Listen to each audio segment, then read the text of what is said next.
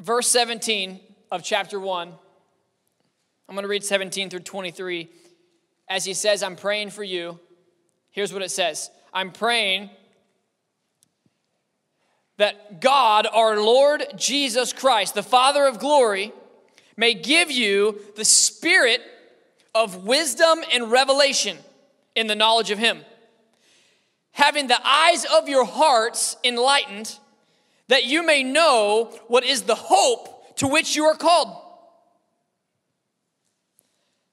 What are the riches of his glorious inheritance in the saints, which we talked about last week, that inheritance, and what is the immeasurable greatness of his power towards us who believe? According to the working of his might that he worked in Christ when he raised him from the dead and seated him at the right hand in heavenly places far above rule and authority and power and dominion and above every name that is named. That's why we pray in Jesus' name, not only in this age, but in the one to come. And he has put all things under his feet and gave him as head over all things to the church. Jesus is the head of authentic. I get to serve as an under shepherd. The head of the church is Christ. He gave him head over the church, which is the body, the fullness of him who fills all in all. When we pray, there's two primary things that begin to happen. And here's why I want to call you to a life of prayer. I don't need you to lock yourself into a room this week and pray for nine hours. What I need is everywhere you go just to be in a mode of communication with God. Prayer doesn't mean you're on your knees and your hand is folded. It might mean that, or it might not. It may mean that your eyes are open and you're fully focused driving down the road, and at the same time, you're communicating with God. It may mean that you're sitting there at a time meeting with someone at a coffee shop and they're sharing things to you and you don't even know what to say back. And so you're just there and you're listening and you're saying, God, tell me how to respond. Prayer may mean that you're, you're in a relationship and you're trying to love somebody well and you don't know how to love them well and you're asking for God's guidance. Prayer may mean you're at your job and someone is driving you nuts or you've been given an assignment, you have no idea how to do it. And so you pray and you say, God, give me help to know how to do this. But it doesn't mean you're throwing things up somewhere into the sky and maybe God's catching them and then you run around until He throws something else back down. It's a conversation, it's a relationship, it's a communing with God. And there's two primary things that happen when, this, when we begin to do this. The first one is you'll see in the text in verse 17 that wisdom and revelation begin to enter into our lives. We make a lot of decisions throughout a day, throughout a week, throughout a month. And the important reason to pray is not to check a box and say, hey, I prayed for it, and if God wants me to stop, then He'll close the door. Let me just tell you, church, that when doors open, sometimes we walk through them and sometimes we don't. As we get more mature in our faith, we realize that every open door doesn't mean that God opened it so we walk through it. When we were young in faith, an open door was a chance to follow Christ. And it made sense. So we open, door opens and we go through it. But as we grow in our faith, five doors may open. How do we decide which one to go through? We don't check a box to pray. We're praying for wisdom and revelation. Wisdom. Open up the Proverbs and read the wisdom of God. Revelation, the Holy Spirit to speak to you in a profound way through inside, you just know in your mind through a relationship. Has anyone ever given you advice and you're like, that was good. I really needed that. That was revelation, probably. If you're a believer and that rang in your spirit, it rang true in your spirit, that was revelation coming from them. And if we don't take time to pray, and the only time we do pray is when we're, about, we're at a crossroads and it's like, I don't know whether to turn right or whether to turn left, so I better pray quick. Then how are we going to be walking in the wisdom and revelation of Christ? How are we going to be walking in the wisdom and the revelation of the Holy Spirit? We're not. We're going to be walking around and throwing up prayers hoping that they land somewhere. That's why when I say that prayer is powerful, some of you in the room thought, I'm not sure. I know it says it in His Word, but in my heart, I'm not sure if it is. I'm not sure if my prayers are powerful. Maybe it's because we're not walking in the wisdom and revelation because we're not praying. It's a cycle that continues to go. If we'll pray, we'll walk in wisdom and revelation. And as we walk in wisdom and revelation, we know how to pray. So we keep praying. And so we have more wisdom and revelation. And then you know what we do? We know greater how to pray.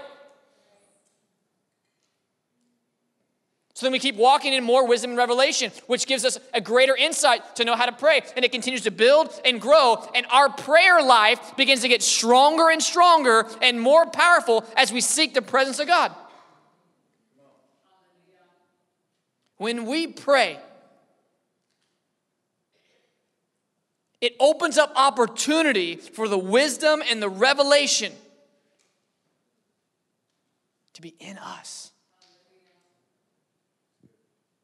to come out of us. The second thing that happens, again, I'm not saying these are the only two things, but look at the text. I'm just seeing what does he say right after he's praying for them. Verse 18 having the eyes of your heart enlightened, it says, that you may know the hope to which you were called.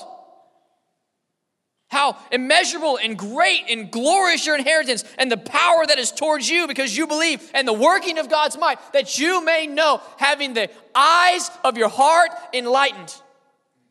When you pray, your eyes are open to God. You may, you may have a terrible relationship with somebody. It may not be going well, and there's dysfunction, or, or you had a big argument with your spouse, or you had a big argument with a family member, and there's, there's strife, and the enemy's trying to sow discord. And you know what you can do? You can pray. Did you know that? And when you pray, your eyes are opened to see how God sees. And you may see, oh, you know what? I, I took it the wrong way. Or I said the wrong thing. Or your eyes being open now that you can see clearly, you may see this is what I can do. This is what God's doing in this.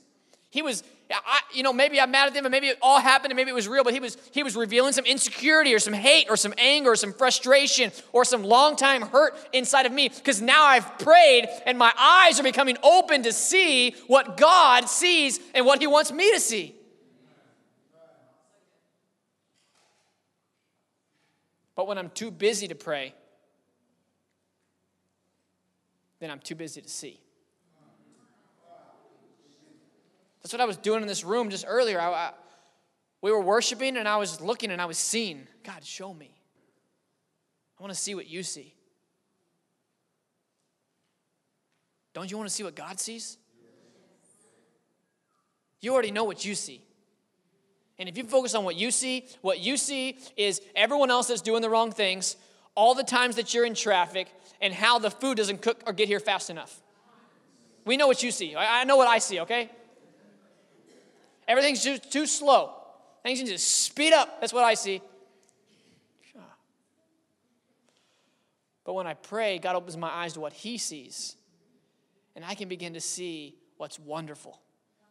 I can begin to see how God has called people. I can begin to see how He set them apart. I can begin to see that even when I'm waiting a whole three minutes for something to microwave in the microwave, that God's goodness can still be there.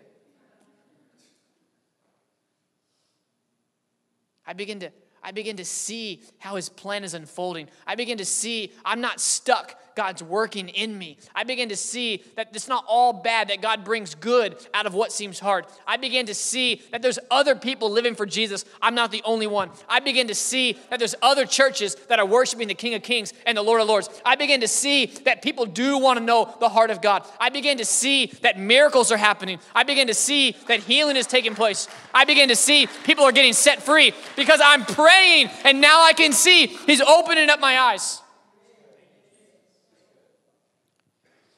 We're not just going to talk about it, we're going to do it. That's the kind of church we are. You saw us praying in here earlier. You got a friend that's sick? Bring him.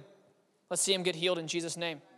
We were here, we were here doing the master class on um, Wednesday night, and Gina came up to me, and I asked her permission if she would share. I'm going to come back to you there in a second, Gina. She came up to me right here, and she was sharing with me that her husband, Vincent, who's sitting back there too, wanted to come to the master class, but that his hips were hurting so bad he couldn't get out of bed and come walk and come to the master class.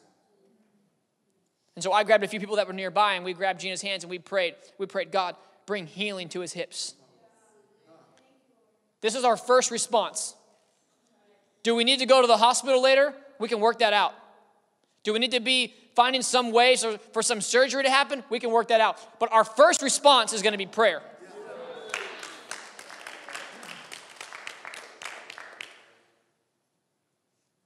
And you can only pray at the level of your faith. And you can only have a level of your faith to which your eyes are opened. And your eyes will only be opened if you pray. Do you see how it works? And so we stood here and we grabbed hands and we prayed. And I prayed very simple prayer. I prayed, Lord, loosen his hips and let him walk. Bring fullness of healing. And then I sent Gina on a bold mission. I said, You have to go home. You have to take your hands. You have to put them on your husband's hips. And you have to say, We prayed for you. Your hips are healed.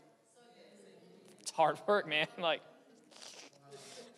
she's driving on the way home thinking, what if I'm wrong?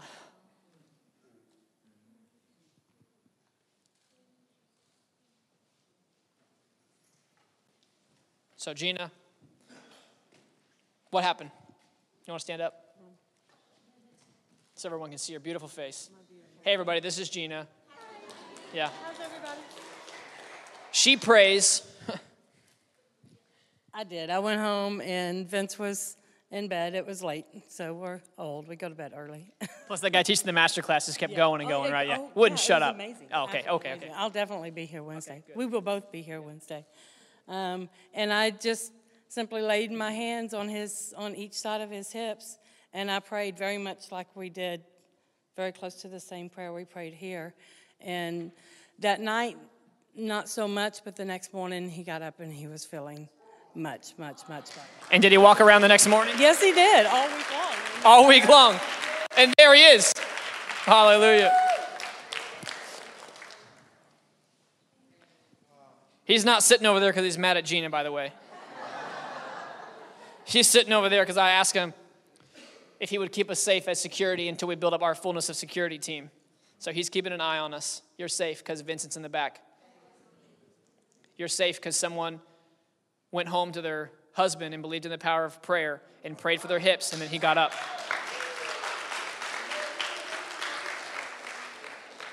I know that lots of people in the room think, well, when a pastor prays for somebody, something can happen. Yeah. When you pray for someone and you pray for something, things can happen. Because the the power of prayer is not limited to a stage, a platform, or a microphone, or a person, or the, or the level of master's degree or doctorate they have, or how many people they've counseled, or how many years they've, they've been in the, ch- in the church ministry. That's, that's not the power of prayer. The power of prayer is limited to the power of the Holy Spirit, and the Holy Spirit has no limit in his power. And so, if we will seek God, let our eyes be opened up, our prayers will become more powerful than they've ever been.